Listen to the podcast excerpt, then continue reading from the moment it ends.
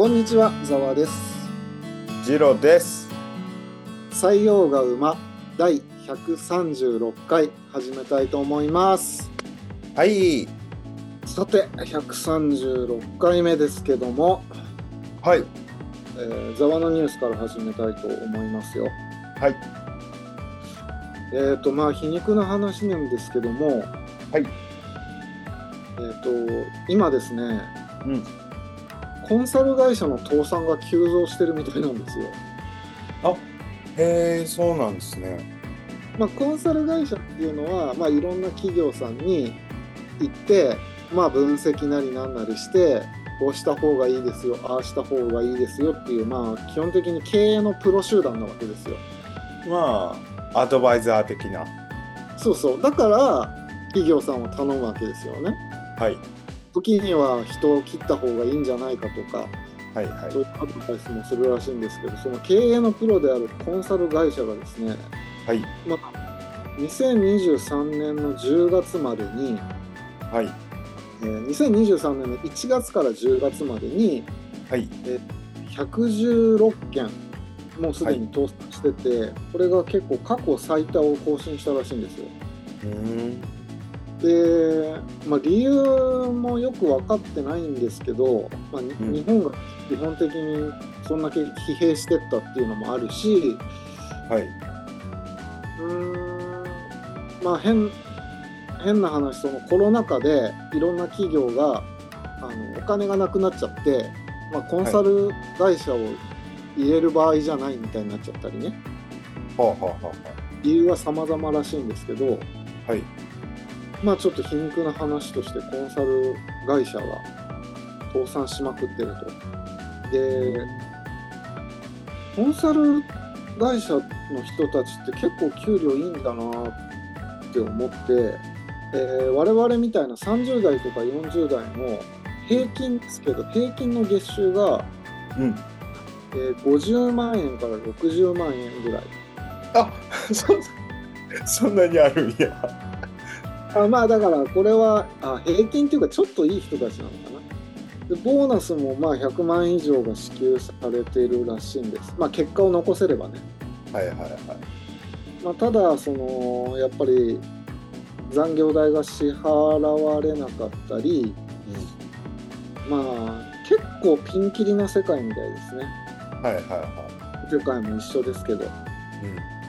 うんまあいいところだと初任給でも年収500万円以上。うん。うん。20代30代で年収1000万とかうん。に行くような会社もあるみたいなんですけど、うん。えっ、とどうです？自分の会社ってコンサルとか入れてます？いや、全く入ってないですね。うちも入れてないですねだから割と接点がない職業の方たちなんですけどはいはなんか結構新聞とかにも皮肉っぽく書かれてましたよ。経営のプロの会社なのにこんなバタバタ潰れてるってことは 日本本当にやばいぞっていうことをあ暗に示してるんだよねい。自分たちのコンサルはできなかったのかということですね。いやー結構疲弊しちゃってますね日本もしくはそのあ必要ないなって思って違う今もうコンサルあんま必要とされてないな違う業種に、えー切り替えようっていう風になってったならそれはこ自分たちのコンサルできてるってことですよね。あまあそうですよねそうそうそうそうそうそう。そういうそういう人たちもいるんじゃないですかね。あまあだからそういう人たちもまあいるんでしょうけど、まあ、10ヶ月の間に、うん。まあ、全国ですけど116件もコンサル会社が潰れてるって結構異常なことなんですよ。うん。やっぱコロナですかね。コロナでこのコロナ禍の23年持ちこたえてみたけどああやっぱ必要とされてねえなみたいな感じでなくなってったんですかね一気に。そうですね。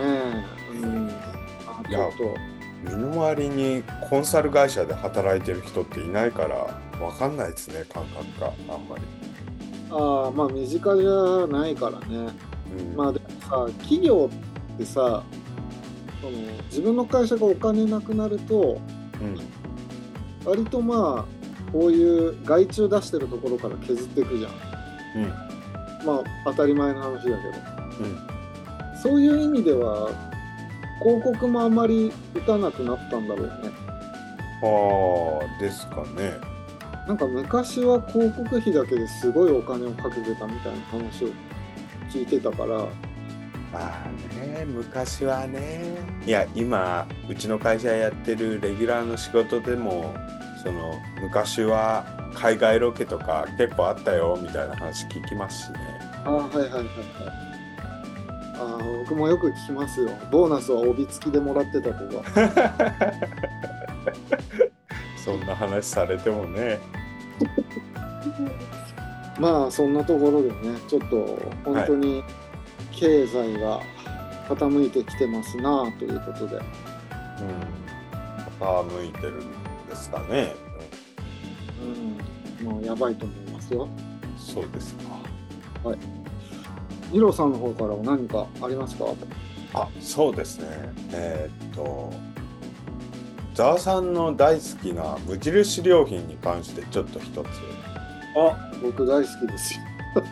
多分ざわさんは気づいてるのかわかんないんですけど、えー最近かな無印のロゴ変わったってご存知？あ全然気づかなかった。あ本当？いや僕もその記事を見て初めて知ったんですけどあのちょっと あの専門的な話になっちゃうけど、えー今まではそのパッケージに使ってるフォントが、えーうん。ザーさんわかると思いますけどゴシック MB だったんですよ。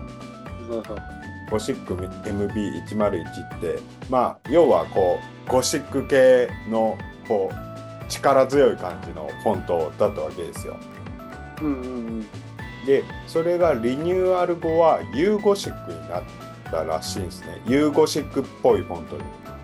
ああなるほどまああのまあリスナーさんはちょっと分かんない方もいらっしゃるかもしれないですけど、えーまあ簡単に言うと今まで結構こう力強い太い書体だったのがちょっと線が細い感じのまあなんていうかな、えー、可愛い感じのゴシックですかねちょっとゴシック MB に比べると。そうね、うん、柔らかい感そうそうそうそうそうそう。でまああのーその X 上旧 Twitter 上では前の方が好きだったとかいう声が上がってるらしいです。じああまあでもこういうリニューアルすると必ず出てきますよね。前のが良かった勢が。そうそうそう。いやちょっとね僕全然気づいてなかったんでそうなんだって思って。ああ本当だよ。変わってます、気づかなかったわ。僕も気づきませんでした。ええらしいです。はい。あなるほど。いや面白い話を聞かせていただきましたじゃあじゃあ早速ですがオープニングはこの辺にしましてはい。今日はジロさんの方からお話ししてください。はい。えー、多分しし知ってる人は知っている、えーディープステートについてちょっとお話ししたいなと。はい、ディープステートですね。あの、あ、ご存知ですか？あの、ど ジロさんにちらっと聞いたんで。ああ、なるほどはい。まあ、あの、世間で言われているディープステートって何のことかって言いますと、えー闇の政府、影の勢力、えー政府を裏で操る組織なんて言われたり、あと、えー政府や官僚以外に政策、国の政策を決めてる人たちなんていうふうに言われてます。なるほど。そう。えーまあ、主にあれですかね、アメリカの話なのかな、多分。まあ、そういう話ってよく出てきますよね。そうそうそうそう。で、まあ、俗に言う陰謀論みたいな概念ですかね。うんうんうん。で、ただ、まあ、陰謀論って、あのーなんて言うんですか？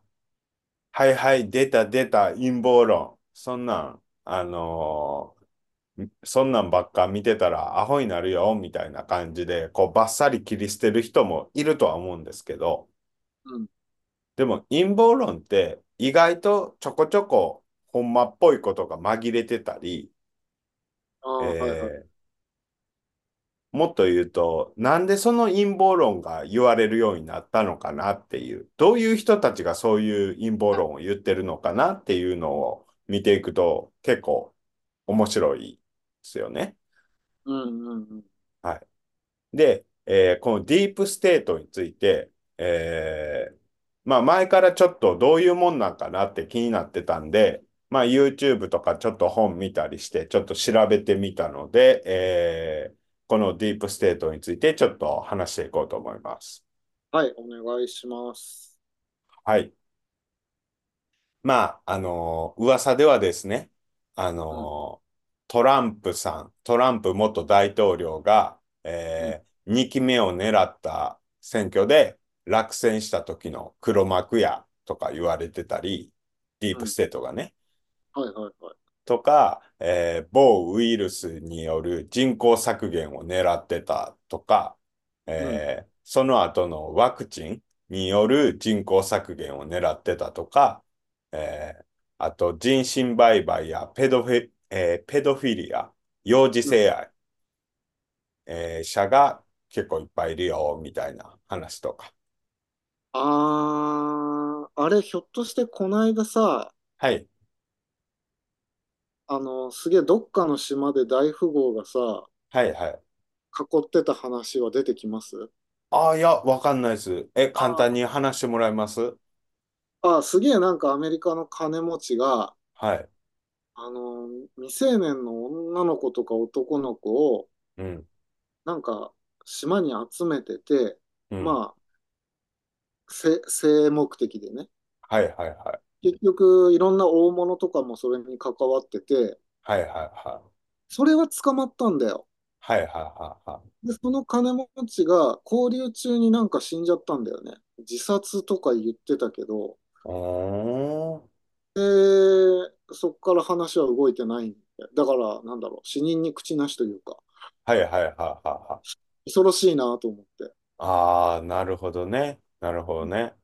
まあ、まあ、こう DS に関してはどこまであの信憑性があるのかわかんないけど、でもそういうね、あの、幼児誘拐とか、そういうのって多分ね、結構アジアとかあるんやろうな。いや、あーいや、これね、あの、このことを調べてて、あの、去年カンボジアに行った時のことをちょっと思い出したんですよ。はいはい。あの、えー覚えてるかわかんないですけど、カンボジア行った時に、ちっちゃいモスクがあって、そこの子供たちとちょっと戯れたみたいな話してたじゃないですか。ああ、はいはいはいはいはい。そうそう、ちっちゃい子たちってすごい可愛くて、うん、うんあの、すごい、あの、懐いてくれて、すごい楽しかったんですけど、うんあれ、今思えば、あの、そういう、そういうちょっと悪意のある人が、あの、例えばもうパッと誘拐しようと思えば、全然できる環境やな、あれって思ったんですよ。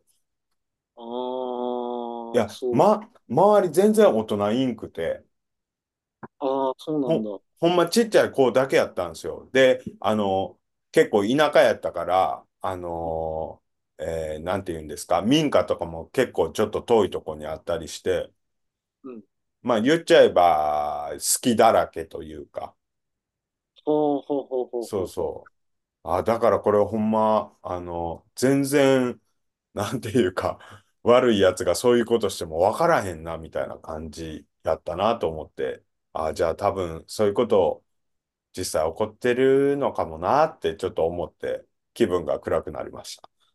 暗くなるよ。もう子供が関わる事件はもう本当嫌だよ。まあ今日はその子供に関した話はそんな出てこないので。あ、はい、お願いします。で、えーっと、もうちょっと言いますと、まあ、そのアメリカ関連でですね、どういうふうに噂されてるかっつうと、あの、まあ、そのアメリカですね、えーえーっとですね、まあ、いろんな政策を決定してると、DS が。はいはい。で、例えば、ベトナム戦争への関与、えーアルカイダによるアメリカ同時多発テロの事件もそう。えーあと、えーイラクのサダム・フセインが大量破壊兵器を所持してるとか言って、ブッシュうん。政権が、あの、イラクに攻め込んだのもそう。うん。えーまあ、とかとか。はいはい。今まであったそういうこと。まあ言っちゃえば今行われているウクライナ紛争とか、えうん。ーそのイスラエルの戦争とかもそう。うんうん。はい。まあそういうことが噂されてるわけなんですけども。はい。で、実際のところ、あのトランプ大統領もその DS についてちょっと発言してたりするんですね。はい。えーまあ、トランプ元大統領やその側近も、えーディープステート、えー略して DS って言ったりするんですけど、えーまあ、トランプ元大統領やその側近も DS の存在に関して言及していますと。うん。で、えーっとですね、えー例えば、2018年の9月、えーまあ、当時、その大統領選の中間選挙キャンペーンで、えーモンタナ州を訪れてたトランプ大統領は、えー選挙で選ばれていないディープステートの活動家たちが自分たちの秘密の課題を遂行するため、有権者に逆らうのは民主主義そのものに対する脅威である。と初めてディープステートという言葉を使ってアメリカを蝕んでいる脅威の存在を明らかにしました。なんてうん。こともあっな、たり。うん。えー実際アメリカ国民はどう思ってるのかっていうとこなんですけど、はいはい。えーアメリカ国民の何パーセントの人たちがその存在を信じているでしょうか？クイズ。これね、はい。結構高いと思うよ。はいはいはい。言って言っうん。て。40。いや、いい線いってる。いい線いってるよ。えっとあね、答え言っちゃうと48%。あー、まあ50%の方がニアピンだったのか。そうそう、約半数の人たちがその存在を確信しているらしいと。はいはいはい。で、あのーまあ、そうですね。うん。えーちょっともう少しわかりやすく、日本で言うとどんな感じかというと、うん。えー今日本ってちょっとこう、よく民意から遠い政策をいろいろしてるなんて言われるじゃないですか。もう本当だよ。あの、ね、増税して、物価高に有効な政策を立ててないとか。頭くるよ、本当に。で、えーどうせ、あの、その日本の政権は財務省の犬やからと。うん。全く。財務、財務省から抜けられないと。うん。財務省が国を動かしてるんちゃうかみたいはいはい。この財務省に当たるのが、まあ言っちゃえば TS みたいな風にも比較できますよねと。うーん、なるほど。はい。えーそう。で、えー確か日本中央銀行、えーの、うん。えー株主って、あの、どなたかご存知？どなたっつうか、どういう配分になってるかご存知？え、な、な、何？もう、一あ、回ちょっと。えー日本中央銀行の株主の割合。ああ、なるほど。ああ、だから国がうん。こう持ってんじゃないの？そう、そう思うじゃないですか。うん。日本中央銀行の、まあ、株55%を政府が持ってるらしいんですよ。あ、半分以上持ってんだ。あそあ、う。で、45%が民間らしいんですよね。なるほど。つまりまあ、完全な政府機関ってわけじゃないわけです。日本中央銀行って。うん。うん。で、えーこの日本中央銀行のこの55%なんですけども、えーこの55%の、えー株主が、あの、指揮法ってわかります？ああ、知ってるよ。うん。な、なんか株のこととか書いてあるやつ。はい、はい、はい。えーあれに、えー出資者の欄に、えー財務大臣括弧55%って記載されてるらしいんですね。ああ、ほうほうほうほう。まあ、あのーまあ、つまり、こう、財、財務省に、こう、かなりの権限があるよねっていうことですわ。なるほどな。ああ、はい。そう。で、ちょっともう少し都市伝説を言うと、えーっと、こう45%民間で、こう45%がなんかちゃんと公表されてないとかいう話があって、ああ、そうなんだ。で、その数パーセントを、その DS 関連の人が持ってるんちゃうかみたいな話がうん、あったりします。なるほど。はい。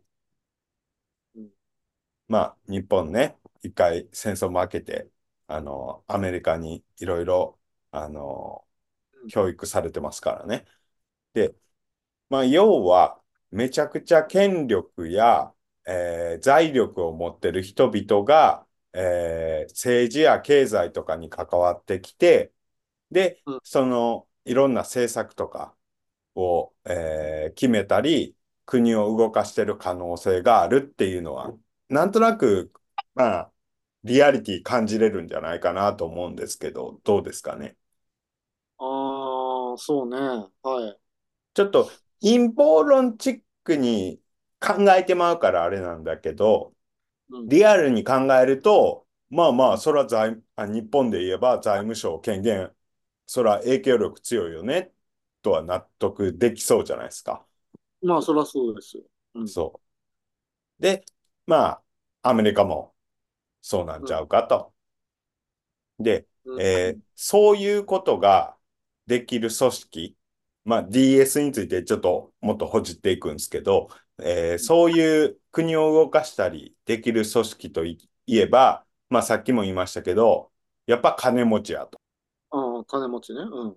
で、時代を遡ると、えー中世ヨーロッパとかで言えば、御用商人じゃないかと。ああ、まあ、御用商人って要は、その王様とかが、あの、うん、国対国で戦争したりするときに、まあ、莫大な金がいるわけですよ。うん、で、そんな時に王様に接近してお金を用意して、で、お金貸してあげるってことは、あのーいくら貴族とかじゃなかったとしても、えーうん。やっぱ多少なりとも国に影響力を及ぼせるじゃないですか。はいはいはい。で、えーまあ中世には実際ちょっと歴史調べてもらえればわかると思うんですけど、全然これは陰謀論とかそういう話じゃなくて、まうん、あ当たり前にそういう存在がいたわけなんですよ。はいはい。王様とか貴族とかに金貸して戦争の金を用立てたりするうん、人たちが。うん。で、えー近世の世界にも当たり前のようにいましたと。はいはいはい。で、あの、陰謀論、その DS の存在とか否定する人いるかもしれないけど、中うん。世、近世に当たり前のようにいたそういう存在が、なぜ現代になって消滅したと考えられるのですか？とか、なんか YouTube で言ってましあ、そうなの？た。はい。ああ、まあ、そらそうかなって思ったんですけど。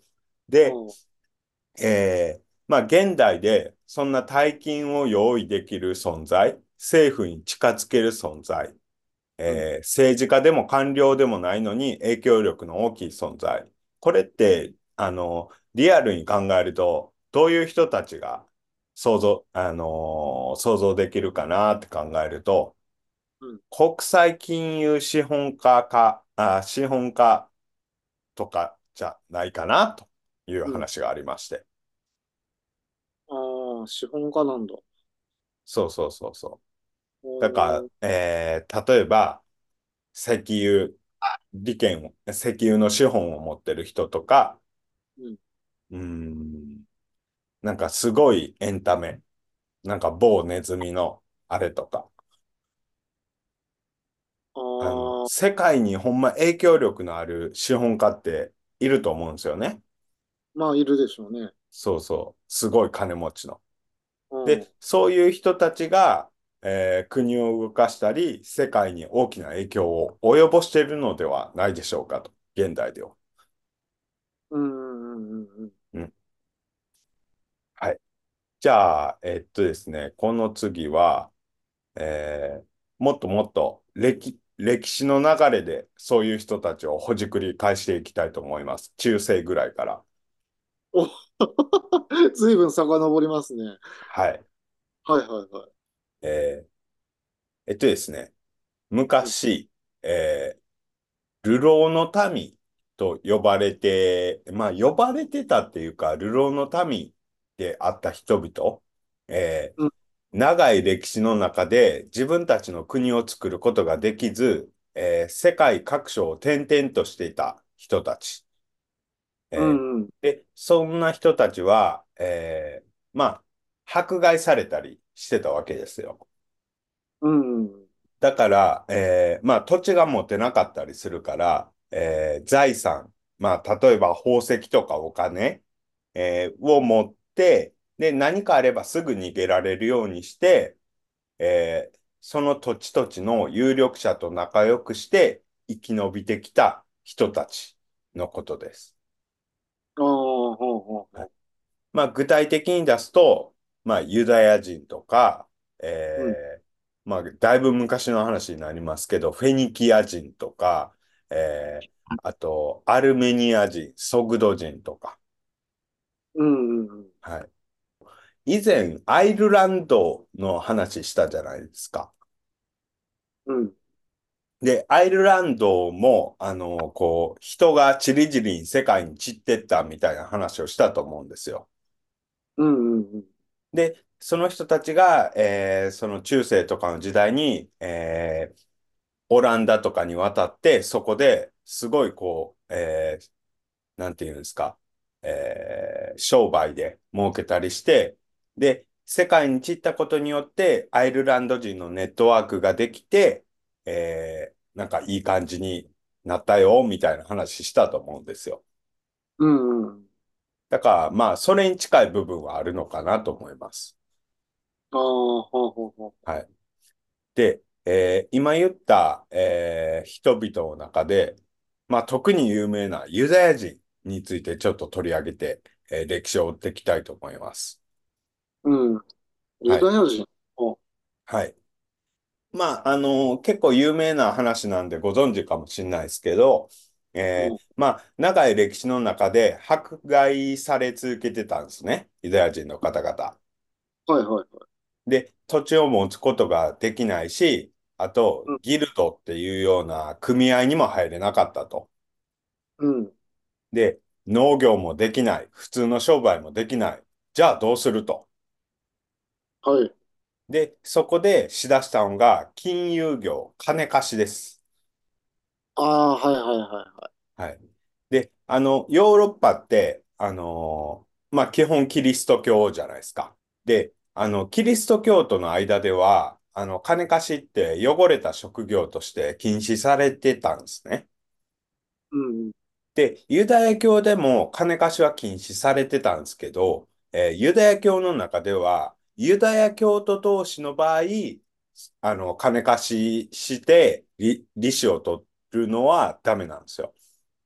はい。ただし、異教徒には金貸して利子取っても OK やったらしいんですよね、ユダヤ教では。うん。で、自分らはユダヤ教やけど、周りキリスト教徒ばっかやから、えーキリスト教徒に金貸していくわけですよ。うんで、利子取ってめちゃくちゃ儲かっていくんですよ。はいはいはい。で、あの時には、えーその戦争とかするために、えーお金が必要な王様たちにも貸していくわけですよ。うんうん。で、そこで王族なんかとつながりを持って大きな影響力を持つようになっていったと。はいはいはい。多分この辺は多分普通にあの歴史とかちょっと調べればあの書いてる話だと思います。そうですね。うん。はい。で、そうやってユダヤ人が大きな力を持っていって、えーまあユダヤ人がたくさんいるところがヨーロッパ経済の中心地になっていたと。うん。まあって言ってももちろんその全てのユダヤ人じゃなくてね、えー金貸しなんかで成功したユダヤ人ですけどね。えーで、えーっとですね、最初、えースペイン、あの、イベリア半島のスペインら辺に結構ユダヤ人いたらしいんですよ。うんうんうん。で、そこで、えーっとですね、レコンキスタっていうのが起こるんですね。何ですか、それ。えーこれね、えー国土回復運動って言って、このレコンキスタっていう運動が行われたのが718年から1492年まで、だいたい何百、ん7、800年間行われた運動なんですけど、えーえー5世紀、6世紀ぐらいにイスラム教が中東でできましたと。はい。で、イスラム教って瞬く間にぐわーって広がっていったんですよね。うん。で、あのーアラビア半島あたりから、えーまあ、東西南北広がっていったんですけど、西の方行きまして、こう、エジプトとか、えーリビ、今でいうリビアとかチュニジアとか、こう、アフリカの北の方はいを、こう、地中海沿いに、こう、広まっていったんですよね。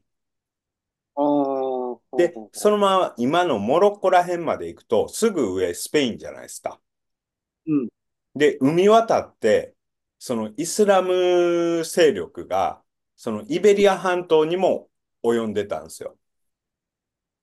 ああ。だから、昔スペインとかポルトガルら辺って、あの辺って、あの、イスラムに支配されてたんですよ。うん。で、えーそんな中、もともといたキリスト教徒たちがイスラム勢力に立ち向かうわけですよ。はいはいはい。で、それを7、800年間ずっとやってたんですね。うんそれをレコンキスタって言うんですけど、はい。で、えーその流れでイスラムを追い出せっていう、その流れでユダヤ人たちも結構追い出されたりしたらしいんですよね。ああ、はいはい。まあ、異教徒なんで。うん。で、それで次に彼らはオランダに向かったらしいんですよ。オランダ？はい。はい。で、えーその結果、オランダって、えーすっごい栄えるようになったんですね。で、えっと、17世紀の前半くらい、えー1600年代の前半くらい、オランダってヨーロッパ最大の、えー経済大国やったんですね。うん。えー世界経済、当時の世界経済の半分くらいをオランダが占めてるんちゃうかって言われたくらい経済大国やったんですよ。うん。で、えーまあ、それはユダヤ人が、えーかなりオランダに来て、まあ、えーそのお金いっぱい持ってるし、で、それを資本に、えーいろいろ事業を始めたりできるわけですよ。はい。で、多分、その、えーユダヤ人が関わって大航海時代はい。の中で、えー船で、こう、アジアの方とか、い今でいうインドネシアの方とか行って、その、スパイス、ヨーロッパでは貴重やったスパイスの胡椒とか、えーうん香辛料なんかの貿易ですごい潤っていったと。うんうんうん。はい。で、続いてヨーロッパではイギリスが経済大国になっていくんですね。ああ、そうですね。はい。で、これはまあ、その、世界中に植民地持ってったりしたわけなんですけども、まあ、そえーその大きな要因の一つとしてユダヤ人があったのではと言われてまして、えーえっとね、いろいろあって、当時、オランダのトップとイギリスのトップが同じ人やったんですよ。ああ、なんかちらっと、うん、なん、なんか聞いたことあるな。まあ、基本ヨーロッパって結構、この王族って血がつながってたりするんですけど、いとこやったりとか、兄弟やったりとか。で、えーっと、それで、えー当時のウィリアム、ウィリアム3世さん。この人がオランダのトップであり、イギリスのトップやったんですね。うんで、このウィリアム3世さんが、えーオランダよりイギリスの方を重視し始めて、イギリスの方に富が集まっていくんですね。はいはいはいはい。で、えーさらに当時ナポレオンがヨーロッパ中を支配した時には、ユダヤ人たちは、まあ、その、ヨーロッパ大陸危ないから、イギリスに逃れていったなんて話もあります。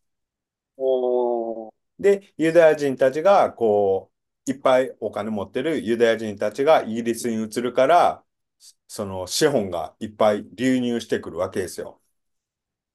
で、はい。それによってイギリスが、あのーまあ、それを資本に株式会社とかいろいろ作っていって、えー今度はイギリスが世界経済の中心になっていったと。うん。はい。で、その後、今度は近世になってくると、啓蒙思想っていうのが流行ってくるんですね。えっと、啓蒙思想ってわかります？な、うーんと、よくわかってない。えっと、超簡単に言いますと、えーヨーロッパで昔流行った、えー合理主義の考え方。それまでって、やっぱこう、教会にすごい権威があったから、その、まあ、その教会が言うことが、あの、絶対やんね、とか、あと、その王様とかが絶対やんね、みたいな封建的な考え方やったんですね。で、でもそうじゃないやろと。人間の理性をよりどころにして社会を進歩させていこうやっていう。まあ今やとこう、我、現代日本人の我々やと結構しっくりする、えしっくりくる考え方。あ。ああ、そういうこと。そうそうそう。そういう考え方にが流行っていったんですね。で、そうすると、どんどん宗教の影響力が弱まってくるんですよね。ああ、そうだね。うん。はい。そりゃそうで、それによってユダヤ人への迫害もちょっと弱まっていくんですよ。だ。はいはいはいはい。はい。で、そんな中、台頭してきたあるユダヤ系の資本家一族がいます。ロスチャイルド？そうです。ロスチャイルドさんです。はい。はい。このロスチャイルドさんがですね、えっと、もともとはドイツのフランクフルトで古銭販売業、あの、古い、えーコインとか、あの、はいはい。収集家の人とかいるじゃないですか。えーそういう古銭販売業から始めて、で、えーそういうのを収集したりしてる偉い軍人さんとか、宮廷の高官とか、領主なんかにも顧客が増えていくんですね。はいはい。で、そこから銀行業みたいなこともするようになって、で、こう各地にこう支店みたいのを増やしていくんですよ。えードイツのフランクフルトにいたのが、えーフランスのパリとか、イギリスのロンドンとか、ウィーンとか、ナポリとか、どんどんヨーロッパ中にこう支店を増やしていくわけですよ。だからか、家族をやったわけでしょ？兄あ、弟たち。そうそう、息子が確か4人、5人くらいいたんかな？初代のそのロスチャイルドさんの息子が。で、それぞれ、こう、あの 派遣していって。で、あのこう、戦争が起こったりすると、えー兄弟間でこう、やり取りするわけですよ。あのちょっと、あの戦争起きそうやでと。で、あの多分、えーう、え例えば長男と次男の国が戦争しそうやったら、これ、それぞれの戦力とかを連絡し合って、あ、多分これ、長男の方が勝つね。じゃあ、あの、こ、あの、なんていうの？お金をこっちに動かした方がいいねとか。あと、長男の方の国が結構武器めっちゃ欲しがってるでっていうことやったら、そっちにお金動かしてめっちゃ貸すとか。そういうこととかしてたんですよね。頭いいね。そうそうそうそう。それで、まあ、莫大なえー財を築くようになってって、ヨーロッパ経済を牛耳っていったと言われてます。うん。で、えーまあそんなこんなでロスチャイルド系は、まあちょっと、あのー衰退した時期とかもあったっぽいんですけど、まあ今でも世界に影響力を持つとされています。はいはい。多分その後、あれかな？ロスチャイルド家じゃないかもしれないけど、そのユダヤ系の人たちは油田とかにも絡んでいくんですよ。うん。そのオイルがこうどんどん世の中のエネルギーになっていくわけですよ。ああ、はいはい。そうするとね、もう銭の種になるじゃないですか。そうで、はい。はい。それでどんどんどんどんえーこう、影響力を増していくと。うんで、えーアメリカで、ちょっと話は移りました。アメリカでどのようにユダヤ人たちが権力を確立していったかという話で、はいまあ、ここからがちょっと、えー一番のハイライトですかね。えーえっと、FRB ってわかります？F、FRP、聞いたことあるの？なんだっけ？えっと、これは連邦準備制度理事会って日本語やと訳しまして、えーまあ、簡単に言いますと、アメリカの中央銀行みたいな存在です。はいはいはい。えーアメリカの金融政策を決定する理、理事会で、えーまあ、紙幣を発行する国の経済、経済の中心に当たる、えー銀行ですね。うんうんうん。でですね、この FRB なんですけど、あの、日本の中央銀行、日本銀行やと55%、えーえーまあ、なんて言うんですか、政府が持ってるって話したじゃないですか。はいまあ、そういうふうに、普通、国の中央銀行って、えーまあ、政府機関、もう全部政府が取り仕切っている政府機関か、もしくは日本の中央銀行みたいに政府と密接な結びつきを持って、えーまあ政府のこの、えー影響力が強い存在やったりするんですよ。普通中央銀行って。はいでも、アメリカの FRB って違うんですよ。おーアメリカの FRB って民間銀行なんですよ。あ、そうなんだ。あーそ政府の、えー政府との関わりもあるっちゃあるけど、基本的に民間らしいんですよね。うんうん。そう。じゃあ、この FRB、誰が作ったんか、誰が出資したんか。えー一国の経済を動かすような機関に出資したのは誰なんかっていう話になってくるわけです。うん。で、えーそれに関わってたのが、まあ、前述のユダヤ人とかの、えー関連の人たちじゃないかっていう話なんですね。うんで、実際に確か初代の頭取とか多分ユダヤ系の人じゃなかったかな、確か。はいで、えーこの辺から、えー 20, 20世紀のちょっときな臭い話をしていくんですけども、この FRB は、えー第一次世界大戦に参戦した、えー28代目大統領のウィルソン大統領の時に、えー設立されたんですね。はいはい。だから1910年とかそれくらいかな、多分うん。でも、歴代の大統領は、そんな機関、民間のそういう紙幣発行できるような、えー金融政策を決定できる、えー組織を作ることは大反対してはったんですよ。はい。普通に考えて、民間の企業が国の経済政策に大きな影響力を持つのはおかしいんちゃうかということで。そりゃそうだよ。はい。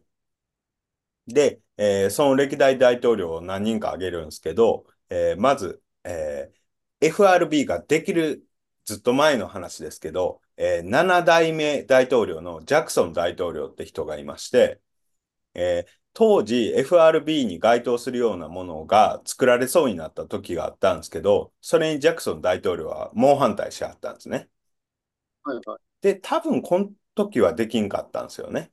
えーで、えーその後、えー16代目の、えーリンカーン大統領。はい。リンカーン大統領の時、えー国家が紙幣を発行するべきだと言って、まあこれをまた反対したわけですよ。うんうん。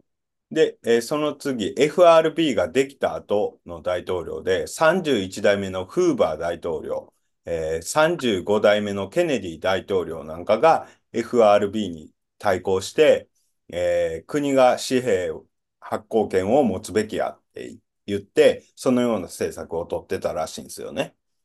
はいはい。で、そんな歴歴代大統領たちどうなったかっつうと、うんえー7代目ジャクソン大統領、えーしえーアメリカ史上初の、えーだ、えーアメリカ大統領史上初の暗殺未遂を犯されるんですね。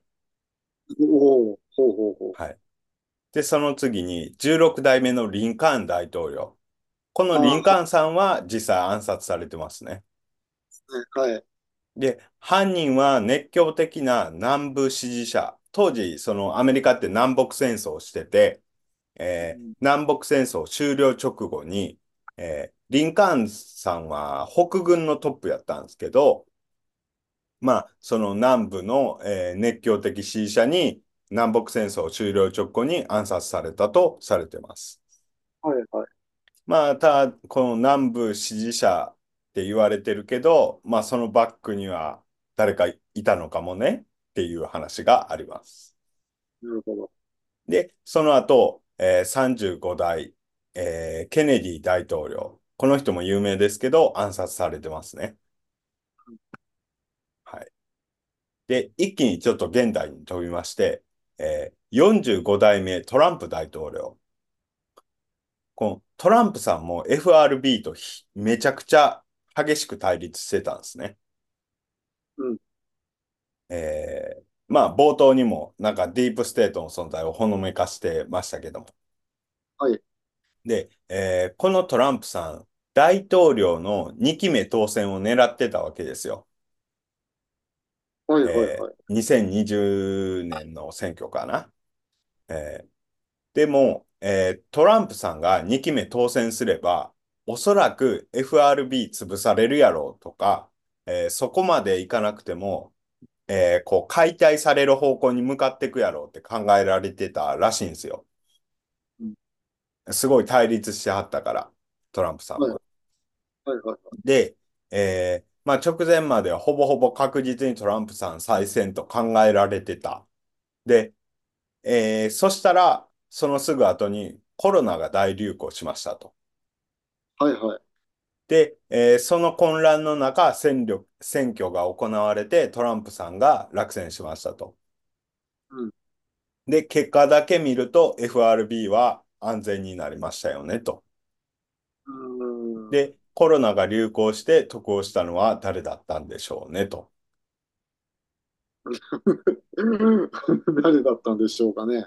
そうそうそうそう。えーで、えーこの選挙なんですけど、まあ、いろいろきな臭そうな情報もありまして、えーっとですね、えー郵便投票が OK になって、亡くなった人が投票してたとか、えーもうすでに亡くなったはずの人の票が入ってたとか、えー選挙権がない人が投票してたとか、えー集計のアルゴリズムをいじってトランプの得票数を0.9倍、バイデンの得票数を1.1倍にするアルゴリズムが働かせられてたとか。でもどうなんだろうね、そういうのって。いや、まあ、わかんないです。で、あと、バイデンジャンプって呼ばれてるジャンプがありまして、これ何のことかと言いますと、えー開票速報でトランプ票がどんどん増えていくわけですよ。で、この流れでいくと、あのーバイデンさんのこの増え方より、あのだいぶこう、角度が、えー急やから、あ、これもうトランプさん勝つっしょって思ってたら、いきなりバイデンさんの票がいきなりドーンって増えたことがあったとか。ああ、なるほどね。はい。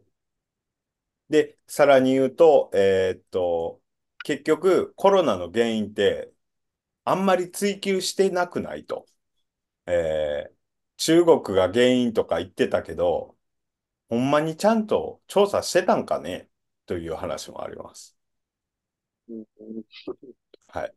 で、えっと、まあ、この辺ちょっとす、あの、邪推が過ぎるかもしれないですけど、えーさっきその FRB に反対してた31代目フーバー大統領って人がいたって話したんですけど、えーちょっとさっき、えージャクソン大統領とかリンカーン大統領とか暗殺されたりっていう話しましたけど、じゃあこのフーバー大統領さんどんな影響があったかっていうと、このフーバー大統領さんは、この人もトランプさんみたいに2期目を狙いに行ったんですね。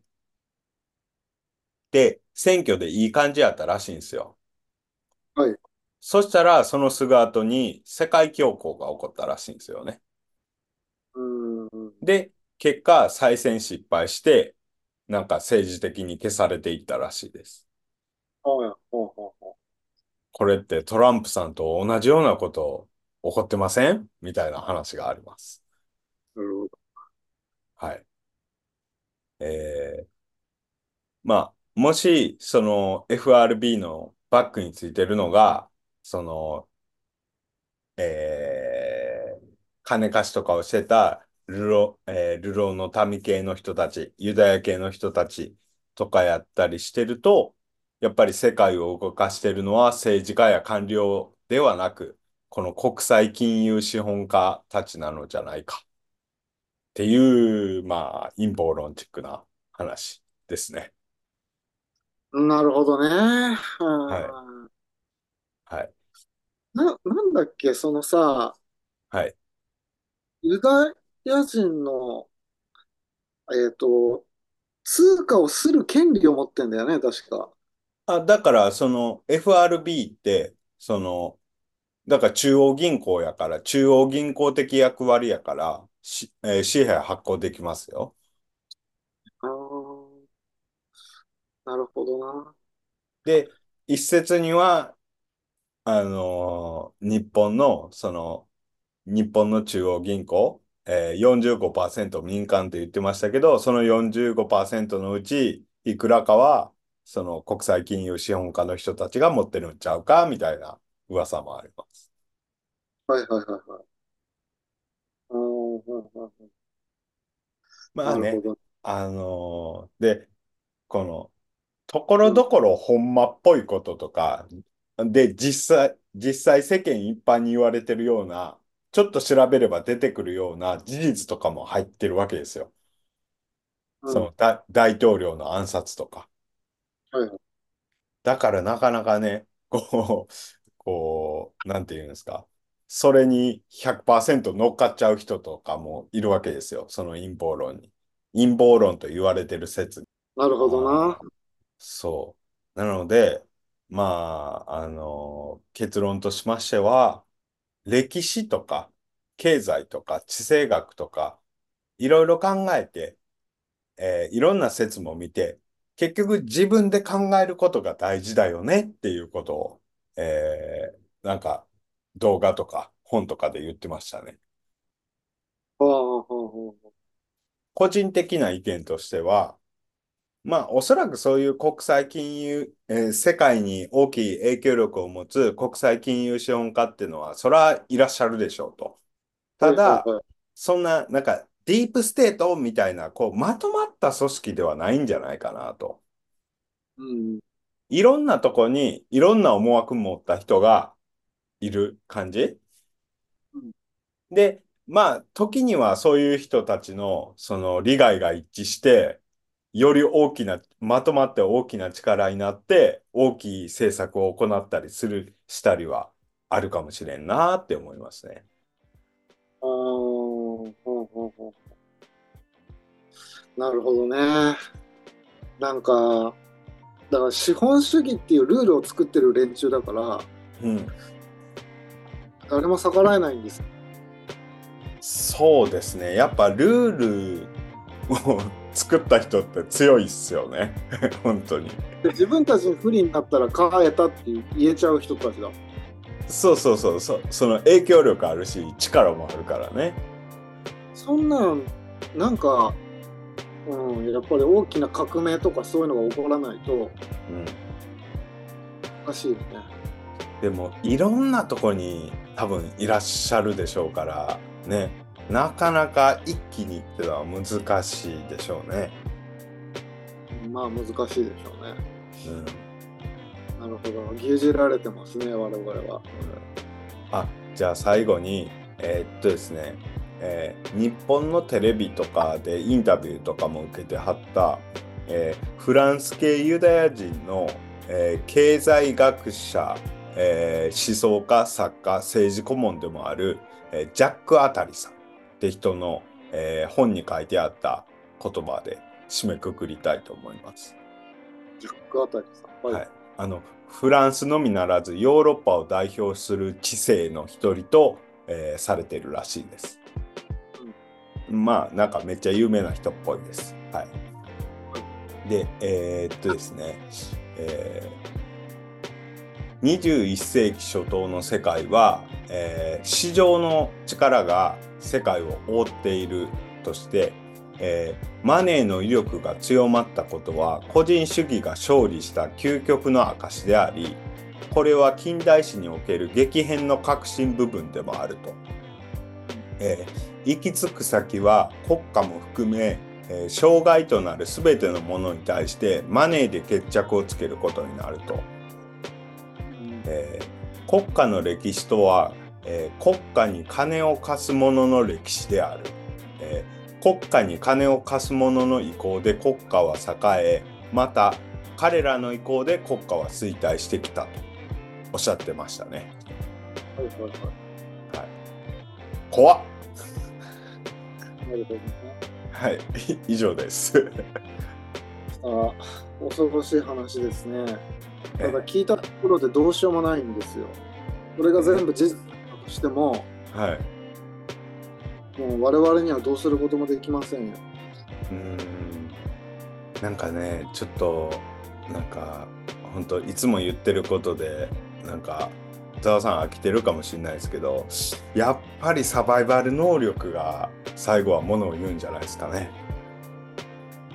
うん、まあ、いつも言ってることですね。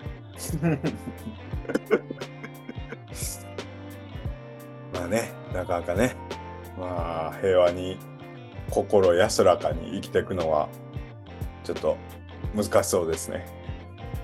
わかりました。ちょっと、はいうん、なるほどね。そうですね。